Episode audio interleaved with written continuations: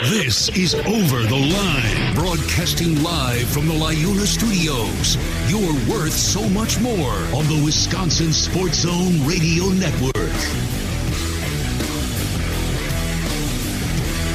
Oh, we're inching closer and closer to that NL Central title. You heard it right there in the sports slash. The magic number now down to four as this team is uh, getting another win over the St. Louis Cardinals and kind of coming into form here. The offense waking up, and you got to feel good about it. As, I'm uh, calling it. Craig Counsell, 701 wins. Rowdy, you're calling it? I'm officially calling it. Last night, if the Brewers would have won or if the Cubs would have lost, calling it.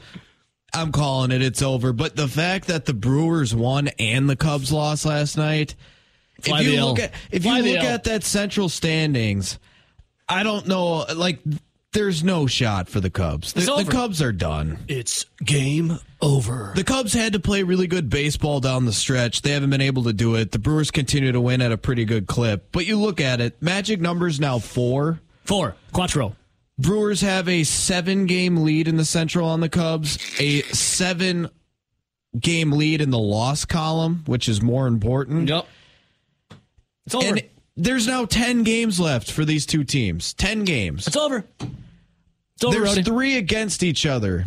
If if the Milwaukee Brewers lose every single game up until that Cubs series and then take two out of three from the Cubs, they still win the division. So Kinger just said on Twitch. Uh, by the way, search Ebo says you can see us here. Kinger just says, "Oh great, Nelson now just jinxed them."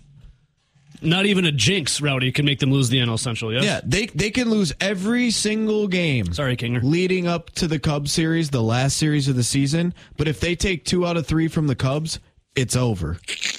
Over. Yeah. Sorry, Kinger. Um, happy belated birthday again, by the way. I'm looking here at 538. We already know like what it's going to be. Here you go, Rowdy. Uh, to winning the division at 538. Um, they give the Milwaukee Brewers. Uh, is this right? A 49% chance. uh, okay. That's not right. Yeah, that's, they must not have updated it. Um, there you go. When was this updated? Oh, oh my God. Yeah, this was updated June 21st. Sorry, that's uh, I should have looked at when it was updated. Like this is not right. No, they have a 'cause- 100% chance. If you again just need to win two out of three the last series of the season, and they can lose every other game before that, and they not- will win the right. Central. That's not right. Now, if if they got swept against the the Chicago Cubs the last game of the season, that leaves seven games left, and you would still have a four game lead. Yeah. So if you played 500 baseball, the Cubs would basically have to win the rest of the games of the season. Not happening. As there's no chance. It's not happening. I mean, the Cubs lost to the Pirates 13 to 7 last night. The Pirates. The Cubbies. Adios. So, Nelly, speaking of adios, yeah? If you play 500 baseball the rest of the season, the best the Cubs could do is still lose the division by two yeah, games. they're 3 and 7 their And that's if 10. they win. Yeah, three and seven the last time the Chicago Cubs fly the L. Uh, the reverse of that, Brewers seven and three, feeling good. Josh Donaldson with a big old donger. Tyrone Taylor hitting two solo shots. Oh God, it feels good. Uh, Adrian Houser looking decent. Mark Canha, the little three run double, blowing that thing open. Um, feels good. Feels good. As Can- how about this? Mark Canha, who uh, they got from the New York Mets, right? He has Canha has 30 RBIs in 42 games with the Brewers after getting 29 in 89 games with the Mets. Well, the thing with pickup. Mark Canha is Mark Canha was a I don't want to say a long time because it's not like he's super old, but he was with the Oakland Athletics prior to the Mets, and after his first two or three ish seasons where he's got a taste of the big leagues, he was actually a solid player out in Oakland. He deserved a contract. Now the Mets might have overpaid for that contract more than he was probably worth or what anyone else was willing to pay because it was the Mets and they're ready to spend a lot of money. Well, you look at his numbers and and basically Mark Canha was like roughly a 260 hitter with 15 to 20 home runs a year and 50 to 65 RBIs a season. That's that's kind of what he settled in at as an Oakland Athletic.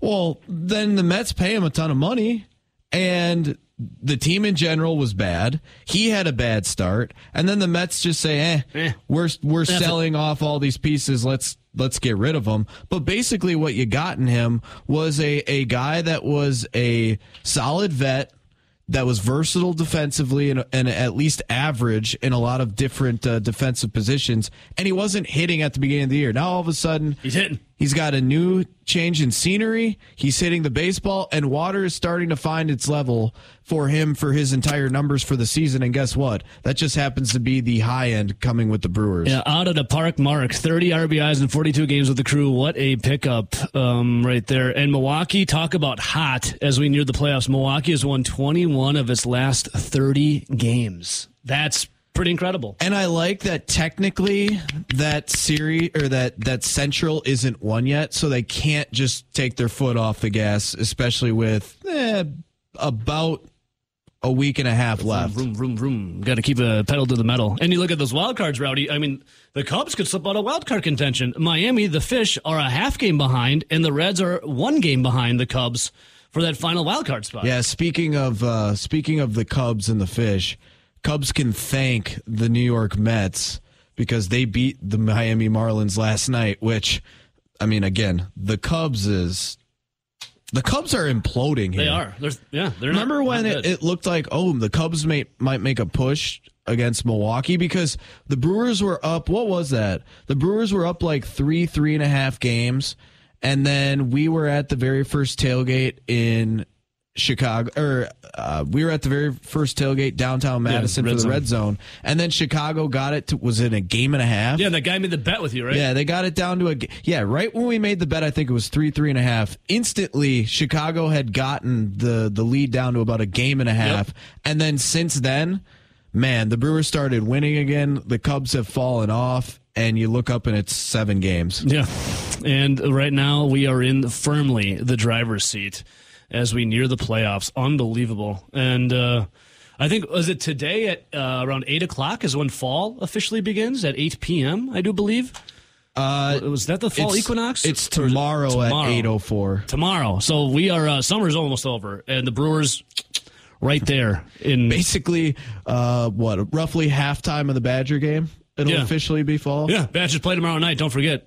Uh, Maybe that's uh, maybe that's uh, the thing. The the Badgers were waiting to get their season going and really start to turn it on once uh, fall was here yeah, f- fall coinciding with the start of Big Ten play for your Wisconsin Badgers. and football. Feels good. And uh, leaves already changing, obviously. Uh, I got a bunch of red ones laying in my yard. There's the hot take. The the Badgers will play another crappy first half as summer leaves us, and then when fall officially starts, they will uh, start to kick ass. Yep. And it's time for the Badgers At to least start. we hope. Well, if you're going to kick ass to start, it's against Purdue, right? 16 in a row they've won. They did it all the way back to 2003. If anyone's going to get their ass kicked, knock on wood, it's Purdue. So, uh, well, West Lafayette tomorrow. It's weird to say tomorrow night. Um, Brewers feeling good, though. How about, is Josh Donaldson, is the experiment, is it kind of working? Is it kind of working? so. Big, big dinger last night? I I don't think so, but obviously the Brewers are going to continue to give him as many chances as as they can, especially well, especially if they do because I think it's very very realistic that the Milwaukee Brewers have this central wrapped up before we're back here on Monday. Yeah. Like this weekend the combination of a magic number of 4 wins by the Milwaukee Brewers or 4 losses by the Chicago Cubs easily probably is figured out by the time we get back here on Monday. And I don't know, they'd still have technically 6 games for a guy like Josh Donaldson to audition Yeah. and stuff like that, but other than that, if you look at his numbers, it's not like he's been playing that well. Like he's had a couple of home runs that have been big, and and That's the Brewers, game, though, right? The Brewers are a team that you know normally we think the Brewers offense, and it's like they kind of score in bunches. They score from home runs, and they haven't really hit that many home runs this season compared to the the two seasons Yeah, prior. yeah. Well, Josh Donaldson has the ability to give you some power, but he's hitting like 219 as a Brewer. And before that, I think he was hitting like as a Yankee, I think he was hitting in like the 160s. His overall average right now is 159. Yeah, like he's not tearing the cover off of the ball. I think he's hit what, two or three home runs technically as a Brewer in the last few weeks. Three, I want to say. But if I go through and I look at Josh Donaldson, here are his statistics. As a New York Yankee, he had in Oh, he's bad. 34 games, he batted 142 and he had 10 home runs. For the Milwaukee Brewers, in nine games, he's hit two home runs Two, okay. and he's batting 219. Hey, better than the Yankees, Rowdy. Much, much better than the Yankees, but We'll take it. I guess he's been a little bit of a uh, a power hitter because two home runs in nine games. Yeah. It's pretty good. What's he slugging here? 469 with the crew? But I mean, 219. I, the OPS is above average. Yeah.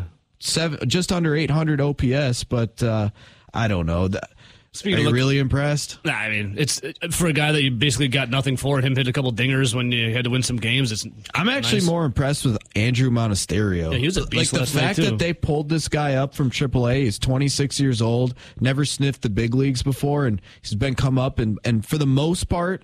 I know we talked about that Nat series that at the time was one of the worst series they had played, where he threw the ball away at home in a, a potential series winning game three. Mm. Outside of like a couple of defensive plays, Andruw Monasterio's been really solid for a guy that's come up out of nowhere and hit basically 270 for you and overall has played pretty decent defense. I've been more impressed with Andruw Monasterio. Yeah, we'll talk this Brewers roster as they made some moves yesterday too, um, as the uh, regular season is dwindling. In honor of Tailgate Wars, American Family Fields parking lot. Uh, I think I think Kinger, our listener and Sean, initially thought of it, and Gita ran with it, and I'm going to just take it and go. Uh, I will. Um, Meet you in the middle for the people that want to turn that parking lot into the beer district. I'll meet you in the middle. It's one bar. It's a big bar, and we're thinking of a name. But every day is 1982 in that bar. Brew Crew 82s. Brew Crew 82s, the, the runner up, uh, second place. I would love to know your every day is 1982 in that bar. The And wall banger. The t- hmm, the TVs only play the wins from the regular season, the postseason, and then obviously the World Series. But interspliced, you can have like MTV music videos from 82. Yeah. So in honor of that, we're doing all 1982 radio today for the outro songs. Every song will be from 1982 in honor of whatever this bar is that we hope now to, to get built in American Family Fields parking lot. It's not in anyone's plans, by the way, but we're trying to speak it into existence. Saturday, August 1st, 1981. So yeah, hey, all anything from MV, MTV counts. Yep.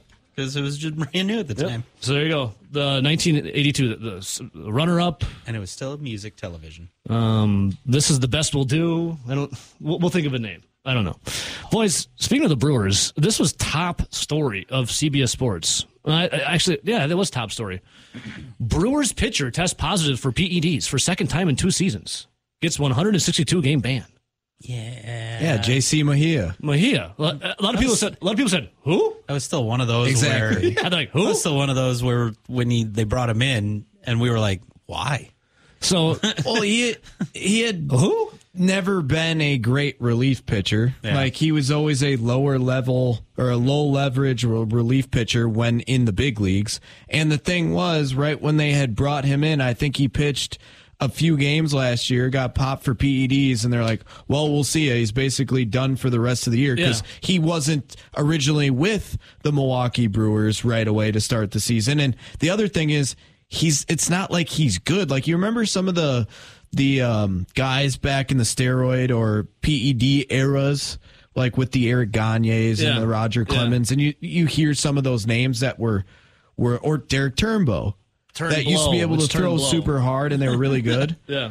like, yeah, he was never even close to that good ever. So uh, I'm pretty sure it's the exact same substance that uh, uh, had- Pe- I had a Pedro uh, Severino was using and got popped with the catcher for the Brewers last year. JC Mejia, right, Rowdy? Mejia. Yeah. So Mejia, this okay, he tested positive for Stan Stanozolol, S T A N O Z O L O L, Stanozolol. It's the same thing that Pedro Severino got popped with, the catcher that was supposed to be one of the two guys on the roster last year, but got popped right before the season and threw a curveball at the Brewers in there. Because remember, then they had to acquire Victor Caratini. yeah, Yeah. So Uh, it's the exact same substance. It's basically a masking substance, so it keeps your. this is how dumb this guy. This is the second time in 16 months that it's the same positive for Stanozolol. He, he he went back to it. I it's actually- a masking agent, right? You said I, I get it though. Imagine if you're a fringe, low leverage, big league reliever, You get popped for it last year, Like they, they won't test again for it. and you still you still got paid. You got you still got paid for what you were, were uh, pitched for, right? Then he gets the because the first one is half a season roughly. The second one is a full season, and I'm pretty sure the third one is you're out. Yep, third, lifetime ban. Third time, So- you're lifetime ban. if you're a guy that's fringe Major League Baseball and trying to keep that job, you basically are going to get two extra years because it's going to take two years for them to go one, two, and then Yeah. You're done. Stanozolol is a synthetic steroid that is derived from testosterone and has anabolic and androgenic properties. It first came on the market in 1962. Over time, the marketing and labeling of stanozolol has been altered due to FDA requirements and changes in the drug market. In 2010, it was withdrawn uh, withdrawn from the U.S. market. It was classified as a Schedule Three controlled substance under the federal regulation under the Anabolic Steroid Control Act of 2004, and then updated to Designer Anabolic Steroid Control Act of 2014. So, yeah, I'm uh, pretty sure it's the one that masks where it elevates um, elevates your estrogen. I think that's the one that it was. derived from testosterone and has anabolic and uh, androgenic properties. I don't I don't really know much about steroids, so um, I don't know. I'll, I'll I'll try to get into it, but yeah, no, I won't get into the drug. I mean the uh, what it does. What does stanozol do? Okay, here you go. It is responsible for promoting, well, obviously strength, lean muscle growth, and better overall body composition. It become uh, popular amongst athletes and bodybuilders due to its high performance enhancing capabilities. Is it for cutting or bulking? Increases muscle size. All right. Is ideal for the cutting cycle as it helps with well defined muscle production that is usually done by stripping off the unwanted fat and gives you a little extra poof in that fastball, Rowdy, for JC Mejia. He still wasn't throwing 98. Imagine taking all those steroids and you still can't make the cut. You're like, well, that's why the, that's why he's doing it. Like it's not a loss. I actually think it's funny that that was top headline on CBS Sports because it's, it's the top one. It's not like JC Mejia was some big time pitcher for the Brewers. He was like a rotational, oh, back and forth between AAA and the big leagues. Brewers fans don't- arm. Brewers fans didn't know who he small was. market teams. Brewers fans didn't know who the guy was. Like, who the hell is this guy? Uh, the top headline: some random nobody busted twice for steroids. Instead, it could be a top headline. I don't know. The Brewers winning 21 of their last 30 games as they're in the driver's seat for the NL Central. that doesn't drive that doesn't drive anybody. That's true. Even though they have some top sales in the MLB because they have the greatest logo ever. Um, The grill logo. Yeah, the grill tailgating? logo. no, I was talking about The the, M and the B? MB. Did Now- you know that the baseball? That I had no idea that Oh, the no. M and the B formed a baseball glove. Hold on, on the hat you got? That's a Oh, the '90s glove? logo. This is why you're using a performance enhancing drug. In uh, 2021, with the. Cleveland Guardians, he had an ERA over eight. In 2022, with the Milwaukee Brewers, before getting popped numero uno, That's number one for English speaking friends. he had an ERA over 23. Currently, Yeah, get me on the juice. And they brought it back. currently after your second PED positive test with the Milwaukee Brewers in 2023, he has an ERA over five and a half. yeah, get me on the juice ASAP, please. So are they allowed to just cut him right now? They're like, well, Bye. Bye. Yeah, how's Well, that work? I don't think he'll be coming back next year. no. I mean, he's well, he could by the end of the season. Technically, it's only 162 his ass games. is going to be sitting for the next 162. yeah, He's on that. He's on that razor thin margin of just in time for him to find a new masking agent. 162 games are a lifetime ban coming up here. Here's the question: The Do you dip crazy back into part- steroids The crazy part with is a lifetime ban looming? it feels like you you can't now because you're done. Like you have to you have to play it safe because now this is your livelihood with your money. You Hey. tried it twice, You're gonna use your God gifted natural talent now that but try coming back from this. You've played parts of 3 seasons in the big leagues. You have a career record of 2 and 7 with an ERA over 8 and you've only appeared in 28 games. I'm risking it. Uh, lifetime ban. I'm risking it. Give me the best steroids you could find. I'm risking it. I'm risking it. It's not. I mean, what is he gonna do? He's just gonna be t- even worse when he's off the juice. I'm risking it. I'd risk the lifetime ban to do it again. do it. He's basically going to be allowed back for like the last two weeks of of next year's season, and he'll be a he'll be a guy that basically was out of baseball for a year, and he'll be turning 28 years old, and he's got numbers like that. G- give me all the stuff Roger Clemens was on. I'm risking it. I'm risking it to become the second reincarnation of the Rocket. Lifetime ban. Clearly, care. he Chet needs to get new people. Give me one more.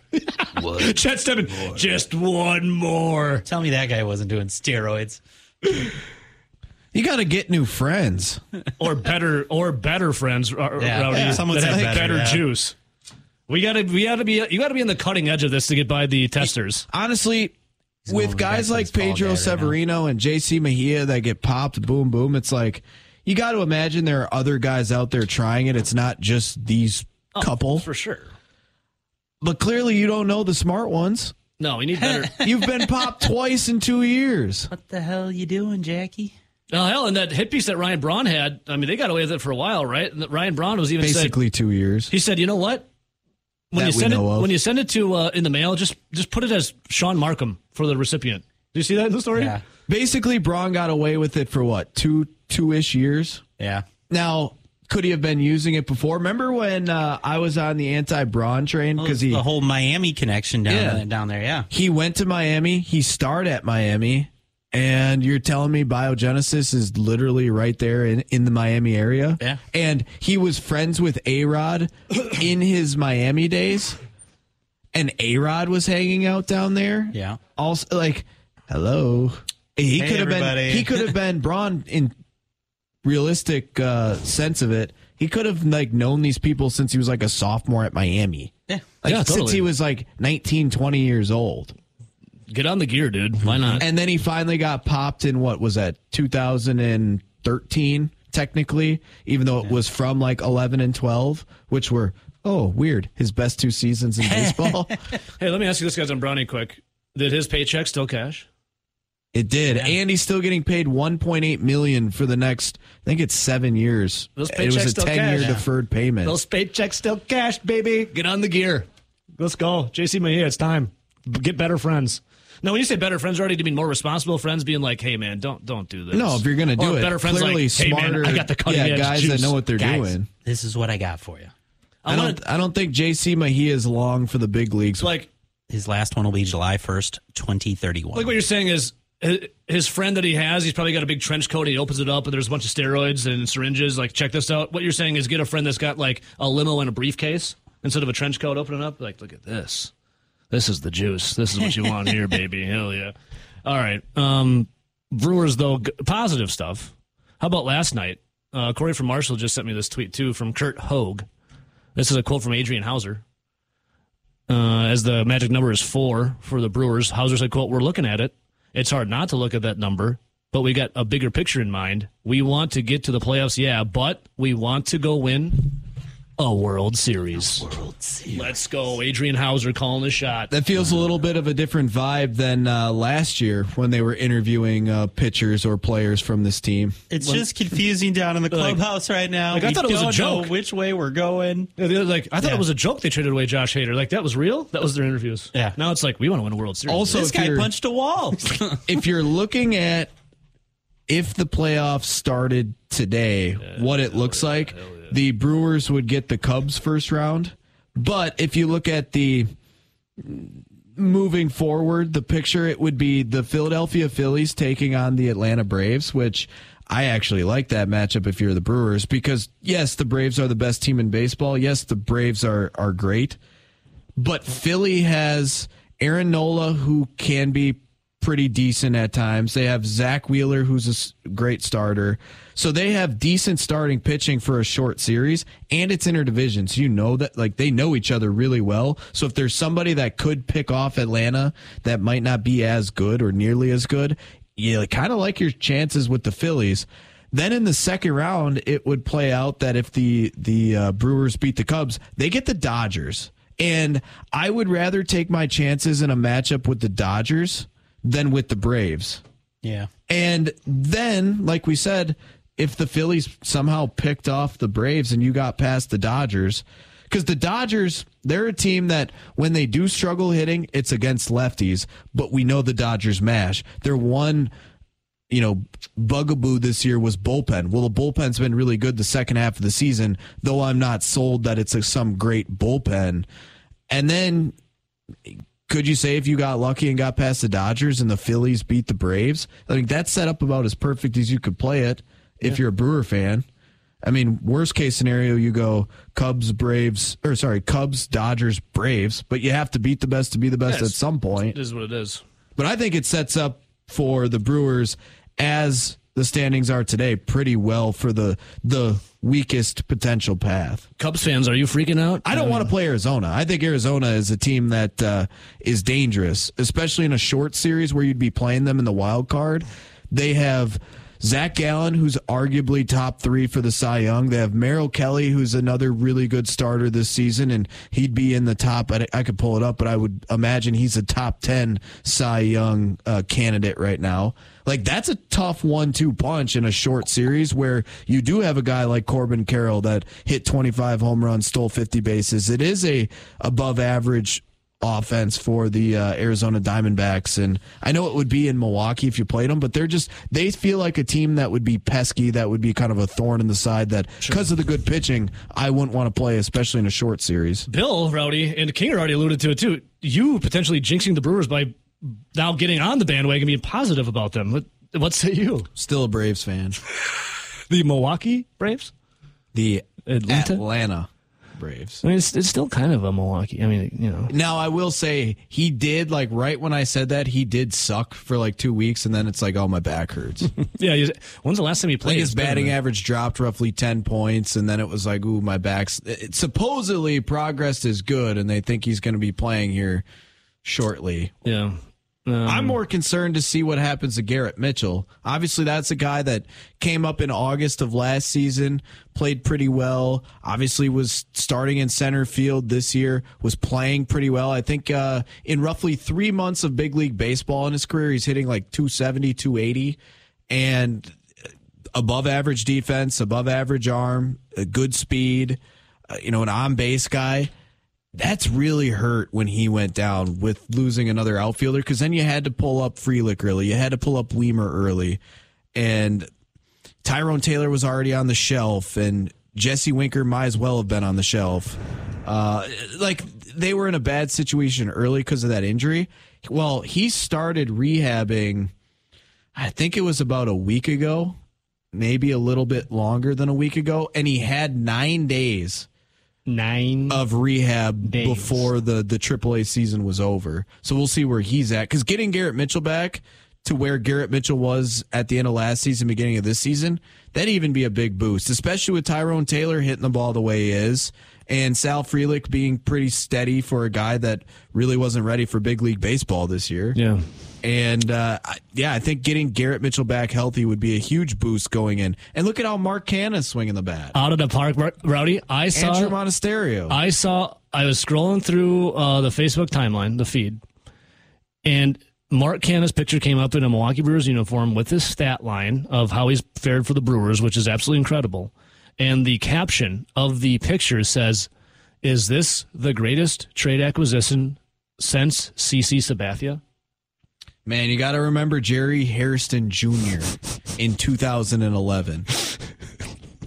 He was kind of that old, gritty, glue guy veteran. I'm not saying Out of the he was as mark. good as, as Canha, but I'm saying that's one that could also be on that list. Like, clearly, CC was the best. They said, "Is this the best one since CC Sabathia?" Out Probably. of the, out of the but park I, I mark. think Jerry Hairston Jr.'s been forgotten.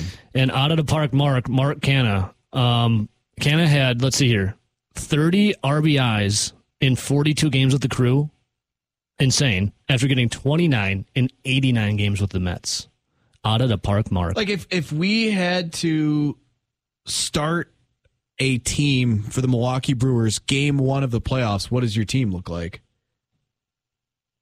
If if healthy, I think catching you're going with Contreras, uh, clearly. I don't think there's too many if ands or buts about that one.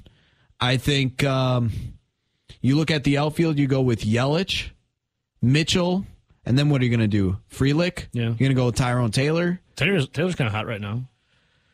I think I would personally go with Probably. across the outfield if if healthy. I would probably go Yelich, Mitchell, Frelick, Tyrone Taylor would probably be a DH.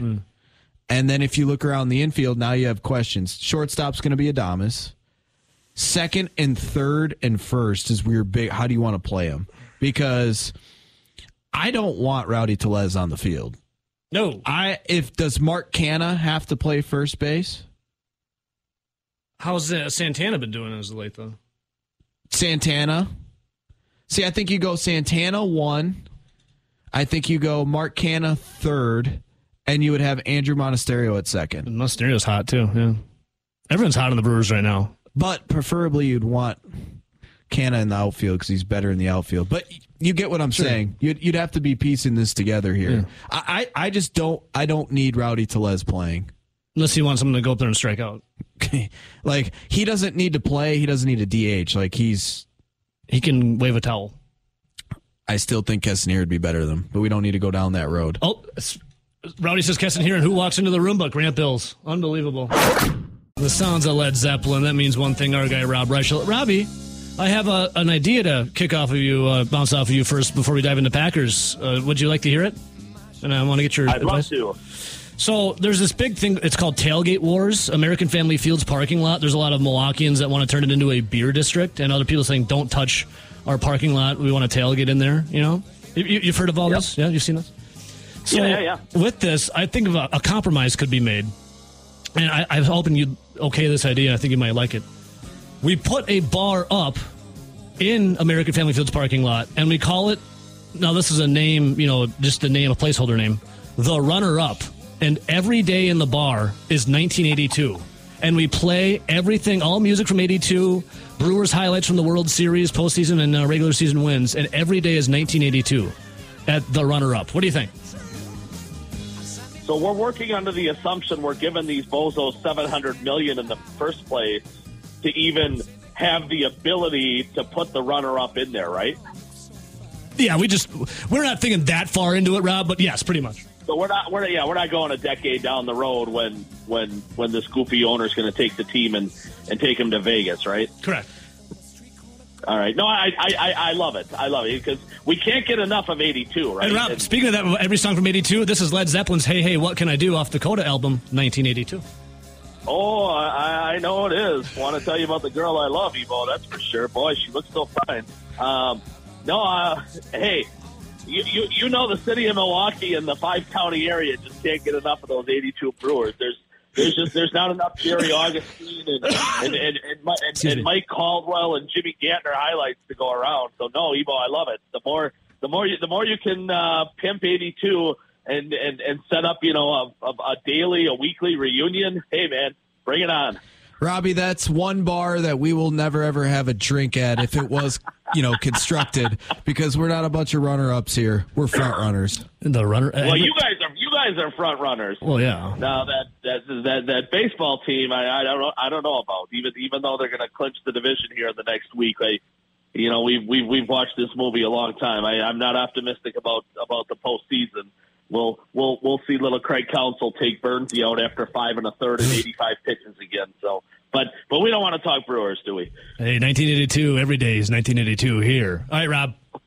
What's up? Uh, it's Rob Reischel joining us. Forbes.com, Conley Media. Follow him on Twitter, Rob Reischel. You guys, you guys got to remind me at some point too. On the at some point, I, I had a really close friend who who was a big wig in the Brewers organization about five six years ago, um, and and I got to I got to tell you his story at one at some point in time. We'll have a beer at 1982 and talk about it, or the runner-up, excuse Yep. me. So, Rob, Yep. what the hell's going on with David Bakhtiari? What'd you think of his dissertation, uh, his, uh, almost a half hour long there in front of his locker about uh, his knee and it being injured and him not protesting because of artificial turf against the Falcons? Well, you know, at, least we got some clarity, right? Um, and because Bakhtiari is extremely outspoken, and we know that, and, and he's not going to run and hide from his truths, whatever those were. And you know, for a good 48 hour window here, I think a lot of Packer Nation was just wondering: is is he never going to play a turf game again after you know, how outraged he was last week about the Aaron Rodgers injury? And and by the way, guys, I mean, did did Nick Nick Chubb the other night get hurt on grass? By the way. Um, Yes, Yes. it was grass. have, have have we had injuries on grass in the in the history of this wonderful football game? I, I, I think we have. So all this all this hype and hoopla about injuries. To be fair, you I think Nick Chubb would have been hurt anywhere with that hit, though. Like, I, I, I don't, I, I, I, I don't I don't dispute that, but I I've seen many, many injuries at Lambeau Field, and I can guarantee you three guys will leave the game on Sunday against the Saints.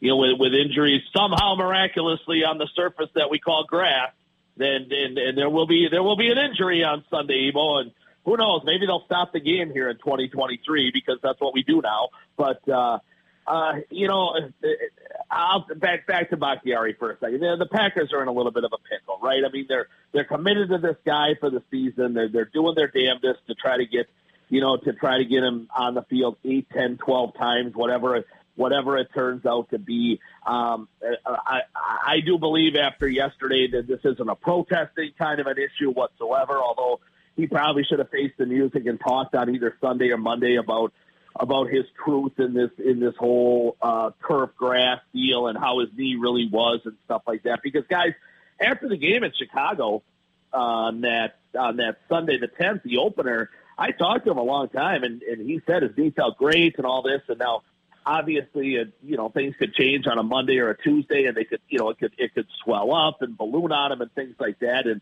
and I guess we'll work under the assumption that's what happened. But he certainly seemed to come through that Chicago game pretty pretty clean on you know for for the most part.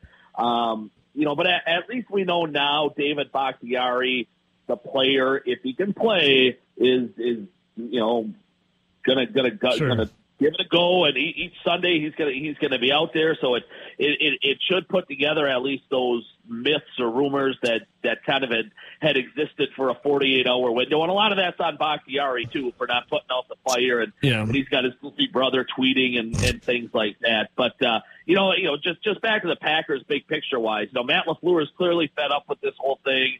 I, I haven't seen little Matt, uh, you know, throw a temper tantrum like that, little Matt. Uh, like like he did at his Monday press conference. It's really probably since he showed up in Green Bay, guys. It was it was like someone took away Matt's blocks, and, and he was a two year old, and uh, you know, but, but he's tired of the box. He's tired of the Bakhtiari nonsense, and you know the Packers are clearly frustrated. I think we could all probably agree it's David Bakhtiari's last season as a Green Bay Packer, and, and they're just going to try to try to you know grit their sure. teeth, grit and bear it, and get through it somehow together. Rob, speaking of uh, you know maybe Bakhtiari's last season, I think many uh, Packer fans wanted uh, Joe Barry to have his last game after it concluded on Sunday against the Falcons, and I see Rob Reischel stirring it up on Twitter and Forbes.com. I'm going to read the uh, the uh, tweet you put out. Packers head coach Matt LaFleur made the extremely unpopular move of bringing back DC Joe Barry for year three.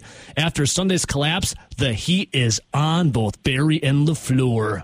My story at Forbes.com. Ro- uh, Robbie, please, let's dive in. Joe Barry, public enemy number one? Yeah, I mean, you guys do a daily radio show. I mean, I can't imagine a lot of your callers were – you know, throwing throwing parties the the day that LaFleur announced that Joe Barry was was coming back. I mean, let's, well, guys, actually, let's turn back the clock right to you know two and a half years ago when this initial hire was made. I mean, it, it wasn't supposed to be Joe Barry; it was supposed to be Jim Leonhard.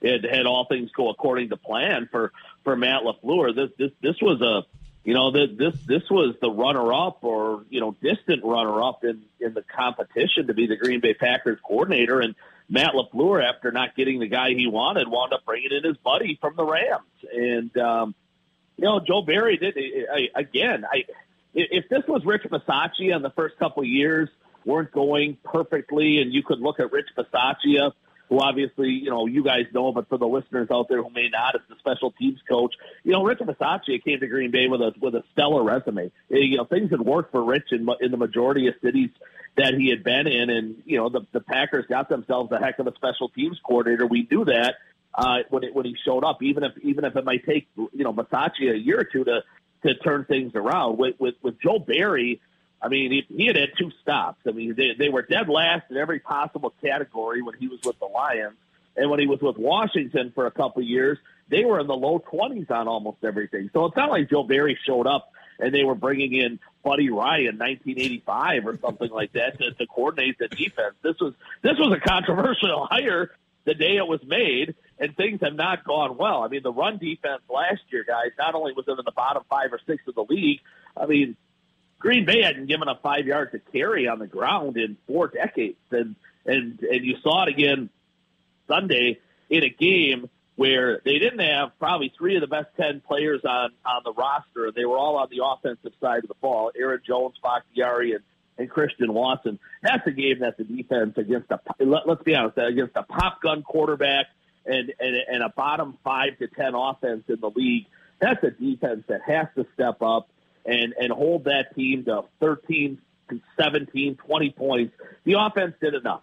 24 points in that game after three quarters uh, was enough. Now, was the fourth quarter a, a colossal disaster for the offense? Absolutely. Jordan Love was bad. A.J. Dillon was awful. Uh, they didn't block well in the fourth quarter, et cetera, et cetera. But 24-12 going to the fourth quarter, and you have eight first-round draft picks on that side of the ball, seven that were available to play on, on Sunday. You've got to find a way to win that football game. Uh, and at the end of the day, that, that comes back still to coaching to me. The Saints are going to come to town, guys, on, on Sunday. You know how many first round draft picks they have on defense? How many?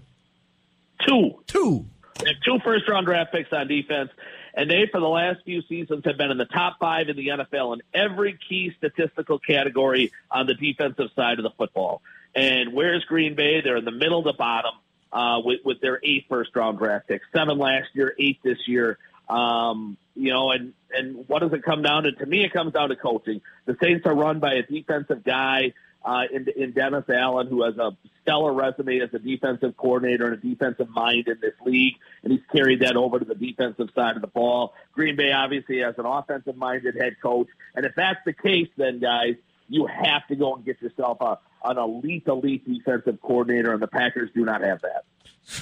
Robbie, taking some heat there. Okay. Oh, sorry, ready? Rob, once you say that I understand the hiring of Joe Barry when it happened because wasn't Joe Barry like the second, third option? It was kind of like, oh crap, Jim Leonhard fell through, and and our second guy, oh he that one didn't work. Oh, we got to get Joe Barry's at least been in NFL. But the fact that you haven't went back and dipped into like a defensive coordinator market and grabbed somebody else since then because it hasn't been that great, that's where I look at Lafleur. Yeah, and and Nelly, I'd even challenge you a little bit on you know going back to when he was brought in in January or February of, of 2021. I mean, if, if that is your second best candidate, are you doing a be- are you doing a good enough job? Um, you know, going out there and, and, and chasing various candidates and various people for that job. I, I get it. Jim Leonhard was the apple of, of Matt LaFleur's eye, and, and, and it obviously fell through and didn't work out. And I think both sides would really wish today that it had um, the way things have played out in Madison and in Green Bay. But um, you know, I don't know. A lot, a lot of this to me still is on Lafleur. I mean, if, if Joe Barry's your second best candidate at that point in time, I don't know if you've done a good enough job going out there and, and, and chasing and chasing candidates in the first place. And, and really, the, the, the ideal and the opportune time to me and I think to a lot of Packer people to, to move on from Joe Barry was after, was after last season ended. I mean, they were they were 27th in sacks, they were middle of the pack in in most key statistical categories. Couldn't stop the run. They were bottom five there. Um, you know, their passing defense was pretty good, but but again, they've they've got first round picks floating around all over the place back there with. You know, with, with, with Stokes and Alexander and Savage and, and people like that. Um, you know, they, the guys, they, they beefed up the defensive line. Brian Gutekunst made it a made a major emphasis in the draft to, to get bigger, faster, stronger uh, up front, take away teams' run games because that's what that's what opponents did to Green Bay all last season. Absolutely gassed them in the run. 5.0 yards per carry, which is absolutely unacceptable in this league. Well, two weeks in, guys, they're back to 4-7 again against the run, even after a nice performance uh, against the Bears. Atlanta and Robinson just just gobbled them up. But now we're only two games in. I get it. That's yep. what twelve percent of the season at, at this point in time. So we have a very small sample size. But what we've seen at, at, crunch time, when that defense needed to come up big guys and win a football game, because that was one of those weeks where you ask your defense and your special teams, hey, we're short sided, you know, we're, we're short-handed on the offensive side of the football. You know, you're telling your defensive guys that if you're Matt LaFleur, you guys need to step up. You guys need to make plays. And what did they do? They couldn't stop the run. Jaire, Jaire Alexander was absolutely terrible. They missed too many tackles. It was it was just kind of the same movie that we've seen, uh, you know, for for the better part of three years now with Joe Barry's defenses. And at the end of the day, it's a lot easier to dump a, a defensive coordinator than it, than it is to change six various players in a in a given off season. So you know if if things don't get turned around starting this week against the Saints running attack that's going to be minus Jamaal Williams and Yeah. uh, you know Well, mi- minus Kamara, you know Kamara. It uh, Let's get into it, Rob. Let's get into it. The Saints, the Saints come marching in. It's the home opener for the Packers at Lambeau Field. Uh, let's final question for you, Rob. What happens on Sunday against Derek Carr and the Saints?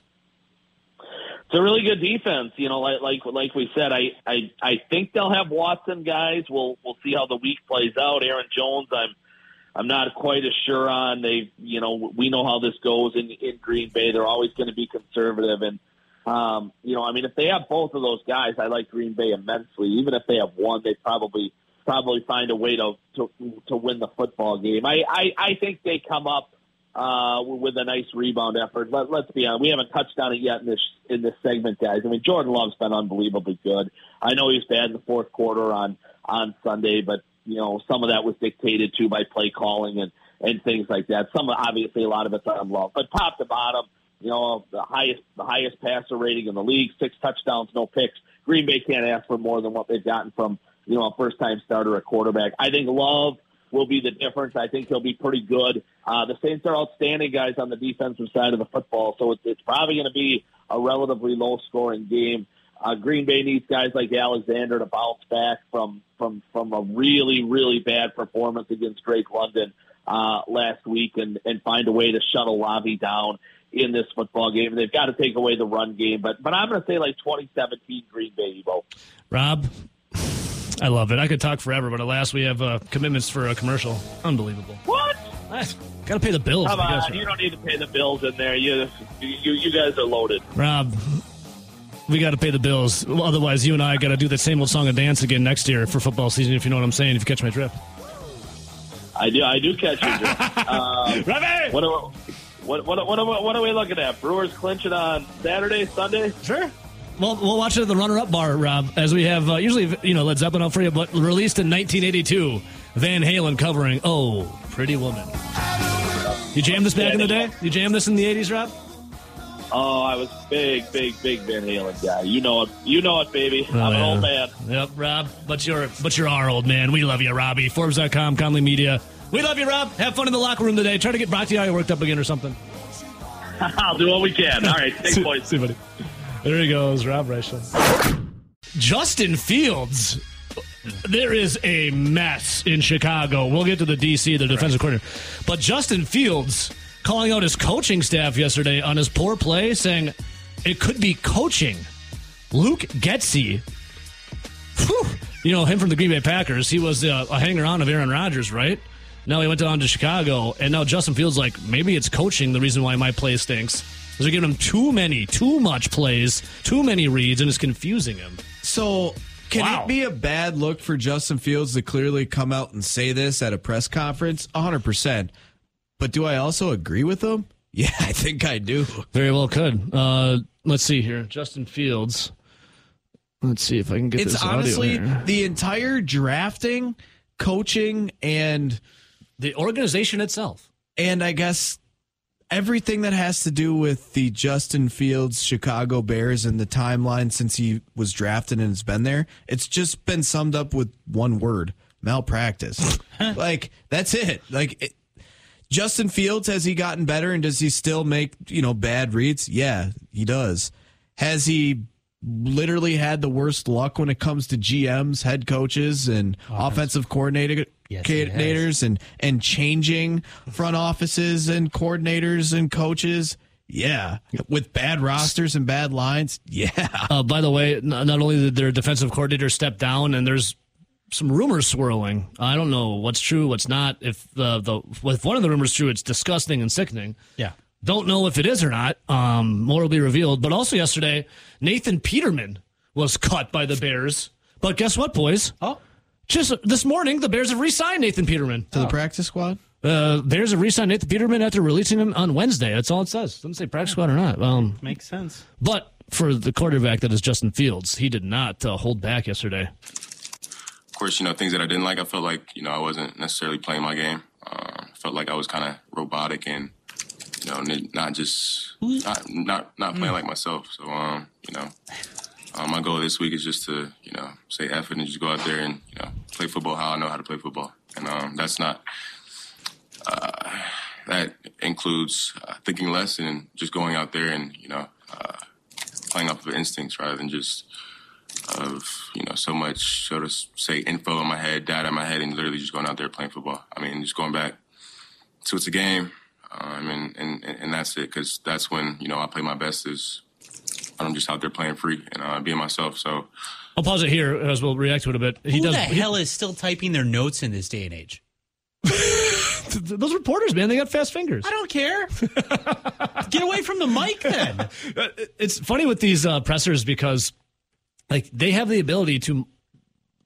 The mic is in front of Justin Fields. There's many mics. Yeah, and and there's then- a there's a uh, audio box we can plug into. I don't know why. The, Yeah. the- but they Do your do your notes afterwards. so Justin Fields saying he's playing too robotic, too much information in his head, and then they, he goes on. I'm gonna say kind of just bump all the, you know, the, you know what I should do, what I, uh, this and that, like pocket stuff. Like I'm gonna go out there and be me. So um, yeah. When you, say when, when you are playing the way, uh, when you're playing like yourself, what does that look like? We'll see. So When you're playing like yourself, what does that look like? You'll see. All you got to do is say, "Did you see me at Ohio State?" You'll see. The Bears haven't won a game. Um, it was 2022. Yeah. I, uh, I, I They've can't. lost twelve in a row. Yeah, I, I got to find the exact date. They lost when their you final ten games. of the year. less, what do you think was causing you to think so much, maybe think too much? Um, you know, could be uh, you know, uh, coaching. I think, but um, you know, at the end of the day, it makes it. You know, uh, they're doing their job when they're giving me, you know, what to look at and stuff like that. But at the end of the day, I, you know, can't be thinking about that when the game comes. I prepare myself throughout the week, and then I'll just stop right there. He, literally, the first thing out of his mouth, he blames coaching. You are a professional football player. Yeah. You blame your coach. Uh, There was a Later play. though, he wa- he like did say, "I need to go back out there and clear something up," and apparently there was a play. comments were taken out. Of There was a play against the Buccaneers where there was, I think, what was it DJ Moore was wide open, like w- wide open, and Justin Fields had all the time in the world to get him the ball, and I think he ended up just taking a sack. Like it was coaching for Justin Fields. I don't know, Rowdy, you out on the coaches told him to do that. Bears fans are turning fast on Justin Fields now. I've been messing with my brother and my, my friend. They're like, I don't know. Well, dude. that's the thing. This is year three. You would expect to be seeing at least a little bit of a jump in what he can do on the field, especially when it comes to you know making throws, reading defenses, that type of stuff. You haven't seen it through the first two weeks, and you would have hoped that you would have. Now, that being said, everything leading up to and currently with the coaching and everything, I agree with them. They haven't really helped him out at all. But you would just still say that playing in the game, being thrown into the fire every day for now your third year, you would hope to see improvement just in general. But yeah, it's uh it's starting to get kind of late on the Bears franchise and Justin Fields. The Bears last one. Getting pretty low, big guy. The Bears last won a game October 24th, 2022. Wow. Uh, we'll talk more of uh, what else is going on with that uh, dumpster fire. The defensive coordinator for the Chicago Bears, Alan Williams, has resigned. due to health and and Here's a statement. situation. I'm taking a step back to take care of my health and family. I appreciate the opportunity to work with the Chicago Bears, a storied NFL franchise with a rich history. I value the NFL Shield and all that stands for. After taking some time to address my health, I plan to come back and coach again.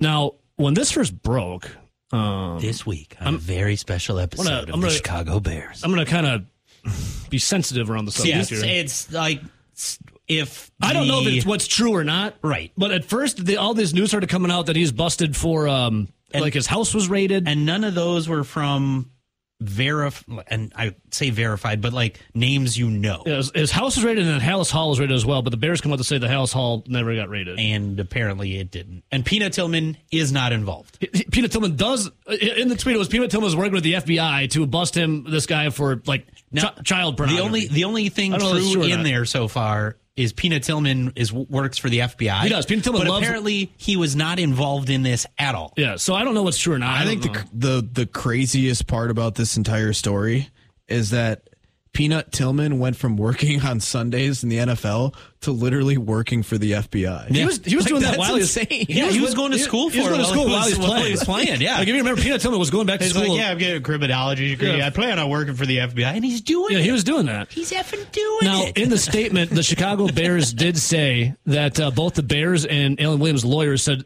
uh, the report in the Chicago police activity they, that uh, they've rated Halas Hall was inaccurate. Right. So the so the Bears said it, and the lawyer for Alan Williams said now, it. not didn't addressed. yeah, not, addressed was his home. home. Um, yeah. Okay, so when like you could tell some of the people uh, who haven't been following this on Twitter or haven't been following enough NFL accounts on Twitter to have some of these lesser known NFL people uh, see the reports of the possible uh, possession of uh, child porn. Um, everybody's just like, "Oh, I hope and pray for a speedy recovery." uh," And like everybody's like, "They raided his house. I don't think he's doing well." Is it true or not? Don't know yet. So you know, we'll, we'll see. If you're an FBI agent like Charles, like Peanut Tillman is, do you tell him your name is Charles? Or, Would anyone would anyone ever be or that's Mr. Peanut. My call sign is Peanut. like hey, Peanut. What's your name? Eh, just go by Charles.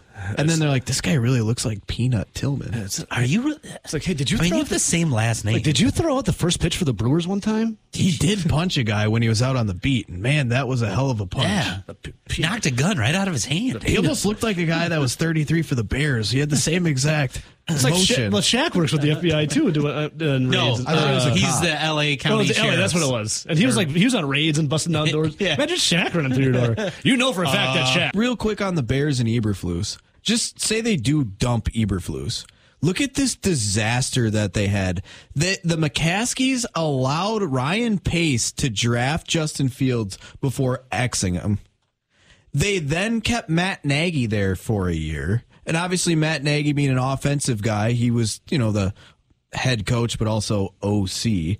But, then and, and we all knew that that was probably their last year. Yeah, like we we knew kind of that- felt that going man into walking. Fields' rookie year. Yeah, It was dead man walking, but they allowed them to draft their quarterback of the future. Right, yeah. Which doesn't make any sense if you were probably going to axe them the next year. So that's dumb. then you bring in a new GM, a new head coach, and the GM decides that I don't know if it was the GM specifically, but we'll say the organization in general decides to go with a defensive head coach. dumb. And not only that, but they're going to stick with their offensive, uh, their quarterback that is obviously going to be leading the offense. So you go with a defensive guy with no proven offensive coordinator because you bring in Luke Getsy, who, by the way, was like a quarterbacks coach. He's just a, the, like, a he, he was successor of Aaron Rodgers. Yeah, he, Just a hanger on of Aaron Rodgers. if Matt LaFleur was the head coach, he was also the offensive coordinator. We saw that the next guy in line was Nathaniel Hackett. He didn't hack it. Another hanger on of Aaron Rodgers. Yeah, he didn't hack it as a head coach or Well really done. that great of an OC when he's calling plays, and you're below them. And they actually chose that they're like, yeah, we'll actually protect Stenavich to be an OC before you, Getsy. Like, are they dumb? So now you Yes. have Well, To answer your question, y- yes. If that wasn't rhetorical, we'll both answer yes. They are. Yes. Like now you have a defensive minded head coach that's new, but you're going to keep the old regime's quarterback and we're going to bring in an offensive coordinator that's going to get this guy all learned up and and he's basically just a quarterbacks coach with no experience and the team getting rid of him actually picked Stenavich and had a lot of yes men already ahead of him. I mean, that's a tough look. Like at some point, this is what's going to happen. They're going to fire Eberflus and then they're like, you know what?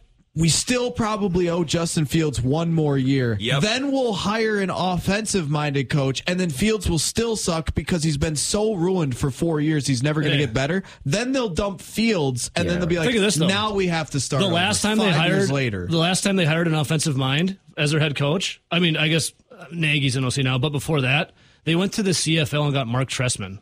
There's some weird shades of Mark Trestman right now. They're going into Kansas City this Sunday, it could be shades of what happened to Mark Trestman and Mark Emery when the Bears came into Green Bay in 2014 and got blasted like 55 to 10 off their bye. Remember that? Yeah. They were down 42 to nothing at Yeah, halftime. I, ha- I have that saved in my phone, my photo album of that, taking the picture of 42 to nothing and just send it to my Bears fans friends all the time. First take the next day was un- I remember tuning into First Take the next morning to watch Skip Well, and Stephen A. It was unbelievable. Mark Tressman had like Mark Trestman had credentials. He was like the, The big quarterback time whisperer, they called OC in what was it? I believe he came from Canada. He was the Kyle. He Yeah, was the, CFL, Kyle, so the. Kyle Shanahan of Canada. Yeah, I think is what they CFL, him. CFL legend. He was yeah. He scored a ton of points. He was cutting edge. He had something. E- Do you guys know where Eberflus came from? the Colts? Indy? He came from the Colts. Do you ever remember the Colts having some like Bears No. defense or Buccaneers defense from the early 2000s? Well, that's the thing about Eberflus. Their defense isn't even good. No. Let's think about the Bears itself is a dumpster fire. Can we can we talk about this? They got rid of Roquan Smith for a mid pick. I mean, what was it, a second round pick? And then they turned around and gave almost the same amount of money to T.J. Edwards and Tremaine Edmunds. The They could've just kept organization Smith. is a dumpster fire. Justin Fields is blaming coaching for his poor play yesterday. Then he walked it That back, actually right? might be true though. Their Justin DC Fields might be having the most truth out of everyone. Their defensive coordinator just stepped down yesterday, citing he said health and whatever, but there's rumors out there that his house got raided for Things, for materials. materials of people that are under the age of 18. and he could have been taken down by a former Bear. They're like like like the rumor was out there was Halas Hall and his house got raided. Well, they both confirmed that Halas Hall didn't get raided, but they didn't say anything about his house. Was it a raid or was it a hey, we need to come pick some things up? Like, are we? Are is it semantics here? That's what one of I my. Bears fans buddies was I, saying. I'm not sure. Like, is it true? Is it not? I don't know. We're still in a holding pattern right now. It's not looking good. The Bears are the whole organization is a mess. Yeah, it really is a peanut Tillman punch to the nuts right now. This uh, this tweet's from Arif Hassan, who's a football writer I really like. He's summarizing the Bears. The receivers suck, the line sucks, the play calling really sucks, and that's unfair to Justin Fields, comma, who also sucks. Well, so back to like the the uh. evolution that has been the Bears here since they drafted Justin Fields. They're gonna get to year five. They're gonna can.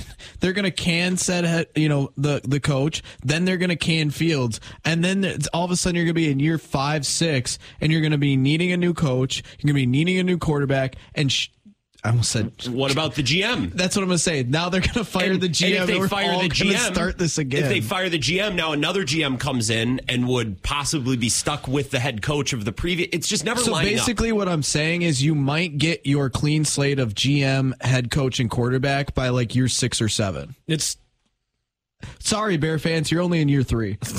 Jesus. it's shocking of how organizationally a difference in the Packers compared to the Bears. I genuinely feel bad for Bears. One of my best buddies is a diehard Bears fan. Uh, Ryan? Yeah, Gio. We tell him all the time. It's like, don't watch. Like they, they do not deserve your attention Well- and care. And I know that's hard as a fan of a team. Like I, it would be difficult for me with the Packers. But what have the Bears done to deserve any loyalty from their fans?